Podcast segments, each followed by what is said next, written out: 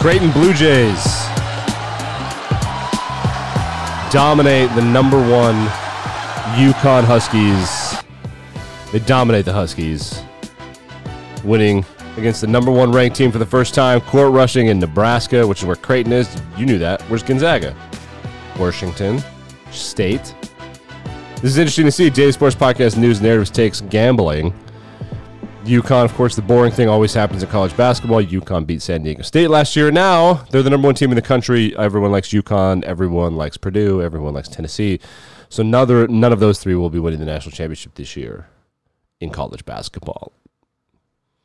Cool scene though. That's the kind of game you like. ah, the upsets are what I like in college basketball. When a home team upsets a higher ranked team, that's when I like college basketball. The rest of it, I only like in March Madness, and that's just my personal take. However, let's get into a discussion about college basketball, shall we? This is Oklahoma State head coach Mike Boynton talking about the difference between recruiting and NIL. Uh, there's some annoying music behind it because I'm getting this from TikTok. This is from 247 Sports. So here's Mike. Wait, wait, wait. Should I just show you? Should I show you the video? It's just him at the desk. I'll show you the video. Why not? Here he is. Let's go. So recruiting didn't became not recruiting anymore. Like what I had to do to get Cade Cunningham here was way more difficult than what it takes to get players on campus now. It's not even the same thing. It took four years of making sure I was there more than Bill Self and making sure I was there more than Roy Williams and making sure I was there more than all these other coaches who had national championships and Final Fours and all these NBA guys. I had never coached a guy in NBA as a head coach. I hadn't coached an NCAA tournament. But over time, the relationship mattered enough that he believed. So he's talking about how you had to recruit the relationship and get a good guy. Cade Cunningham went first overall a number of years to go to the Pistons. We'll see how his career shapes up. But now you just got to pay him. And coaches are frustrated. Rick Pitino gave a weird press conference. Let's listen to this bad boy. Even even the Celtics when we lost, I've enjoyed every minute being a Boston Celtic coach. Didn't like the fact that we lost in that following year, but this has been the most unenjoyable experience I've had since I've been coaching. Just thinking of getting ready for Georgetown because Georgetown could definitely beat us. I don't think they move well laterally. I don't think they're going to pick it up in the next week. Um, I think they're slow laterally. I mean, Sean Conway gives you everything he can. He's slow laterally. About five guys are slow laterally. I think they're very respectful. They. So he's not talking about we. They, my players. They hear, but they don't listen. It, it's taken me a month to get them to throw bounce passes. Actually, two months to throw bounce passes. Do you have any second thoughts of taking this job? No, not at all. It's- It's not St. John's. It's my team. I'm not even thinking of the future at all. I'm just thinking of the next game and the next game and the next game. So the reaction to this has been like, is he being, the reaction has been mixed. Is he being upset in a ninny muggins? Or is he, are these legitimate gripes that kids these days just don't know how to behave? I don't know. Probably both, I think. We heard Geno Auriemma coaching his eighth grade son's basketball team. Geno Auriemma, of course, the greatest women's college basketball coach of all time at UConn, saying none of them know how to play basketball. All of them are insanely talented and they would be able to know how to ba- play basketball, but none of them know how to play basketball, which is a wild thing to think about, but apparently that's how everybody feels. I don't know. Let's watch a hockey goal that some are saying is the goal of the year. Very rare that Barstool Sports uses NBA language like snatched a man's soul. This was sick. Let's watch it. This was Quinton Byfield, the Los Angeles Kings. This is like a goal you score when you're 12. This was sick. Face off to the right of Cam Talbot. Just takes it right there, coast to coast. Here we go. Center ice with speed. Byfield Whoop. around Yeah, one man whoop. goal. What a goal! Quinton Byfield. Let's watch the replay. In Boston. Watch this. Oh, yeah. Oh. thought it was over. Look Man. at. He kicks the Filth. puck back to his stick. The underrated part of this. Big man right there. Oh, the foot. And then able to Damn. Crazy. Absurdity. Filth from Quinton Byfield. The NHL is getting fun. NHL is getting fun. Let's go to the association where we've got beef. Doc Rivers was the coach of the Celtics, won a championship with the first ever big three, which was Garnett, Pearson, Allen. They beat the Lakers barely, which was a big deal because if they hadn't beat the Lakers, Kobe might be better than Jordan, inarguably. that was a big deal for the Jordan people because then he might have passed Jordan. And then he goes to the Clippers, where he did not win a championship. Could not get Chris Paul and Blake Griffin over the hump. Definitely should have. They got upset by like the Grizzlies a couple times, or whoever beat them. They should have won. They never did.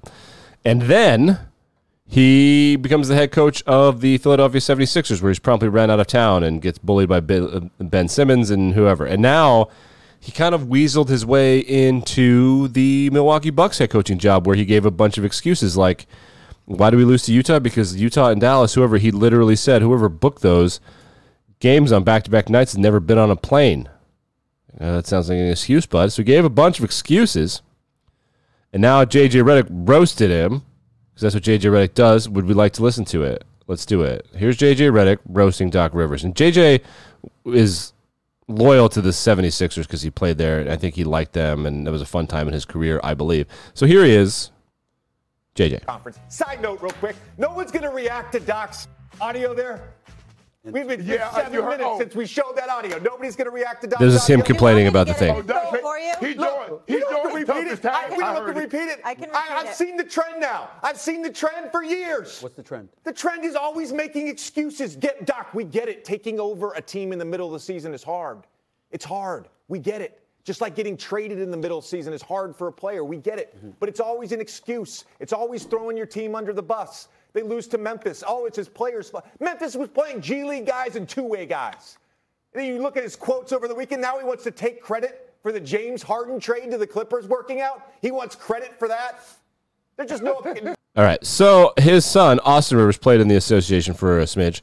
And uh, yeah, that was not the, the video that I wanted because I don't know why Twitter has become so annoying. I guess we'll just do this. So here is Austin. Austin's going to respond. Um, I mean, first off, I don't feel responsible to take off. He's a grown man; he could do his own thing. Yep. Uh, but in this regard, I just simply don't agree with it.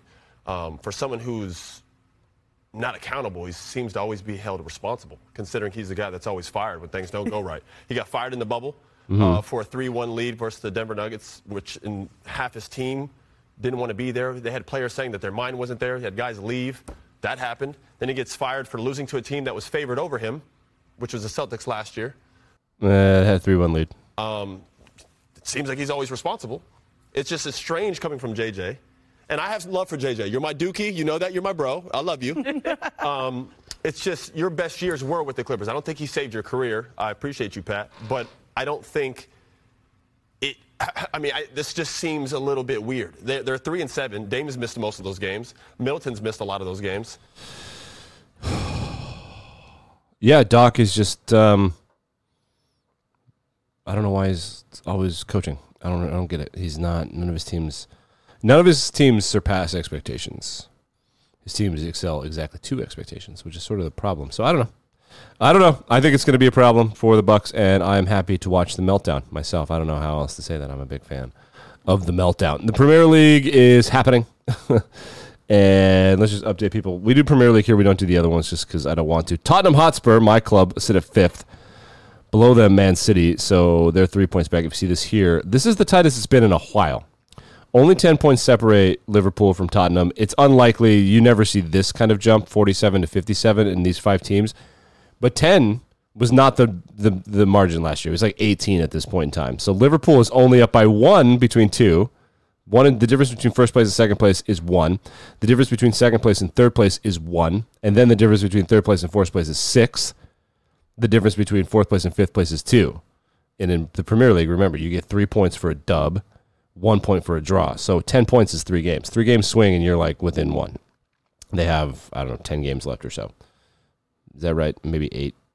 I don't exactly remember. I think it's 32. So they have a, they have a little ways to go. So Prem, uh, it's time to start. We are all kind of crawling out from under our caves. Like, okay, what do I care about in my life now that football's over? Now that football's over, what do I care about in my life? Have an update on the Kansas City shooter situation. Two men have been charged with murder from the Chiefs parade. Allegedly, the beef started because one of them looked at each other. There was bad looking. So I'm sure this will be fine. This is going to be great. Can't wait.